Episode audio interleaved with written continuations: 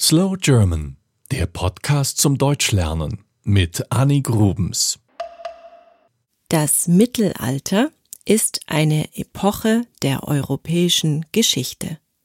Davor gab es die Antike, danach begann die Neuzeit. Das Mittelalter dauerte im heutigen Deutschland von ungefähr 800 bis ungefähr 1500. Was war das für eine Zeit? Wir denken beim Mittelalter an eine dunkle Zeit mit viel Krieg, Krankheit und Gewalt. Aber war es wirklich so? Damals lebten rund vier Millionen im deutschen Gebiet. Aber alles war anders als heute. Zunächst einmal war Deutschland kein eigenes Land, sondern es war unterteilt in viele Fürstentümer. Viele Volksgruppen kämpften gegeneinander.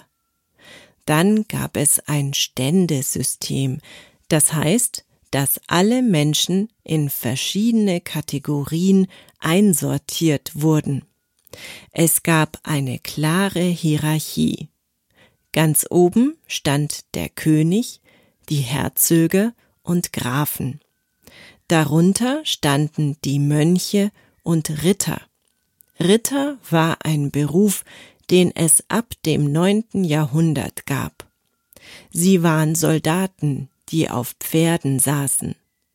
Sie waren durch eine Rüstung aus Eisen geschützt. Dazu gibt es eine eigene Slow German Folge, also machen wir weiter.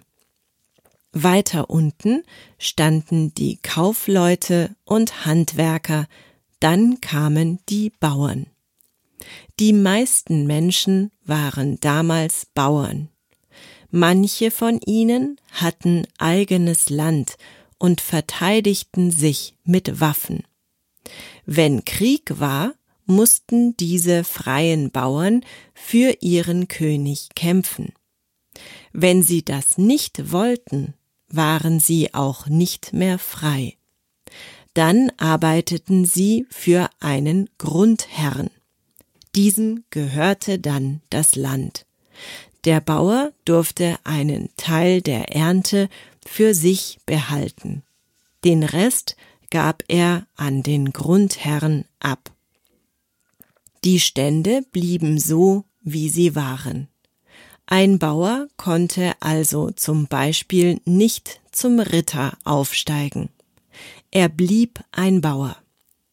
Ab dem zwölften Jahrhundert änderte sich das etwas, denn dann wurden die Städte wichtiger.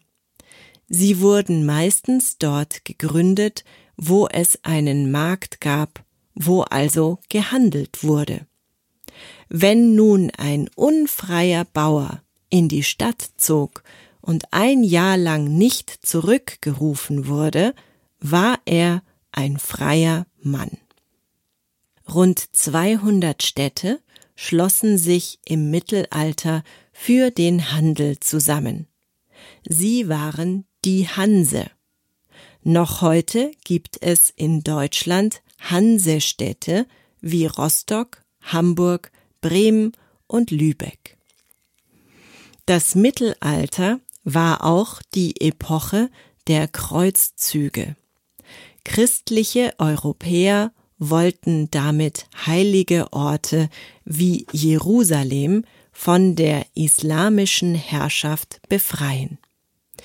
Es wurden aber auch gute Dinge gemacht, zum Beispiel Universitäten gegründet und Liebeslieder gesungen.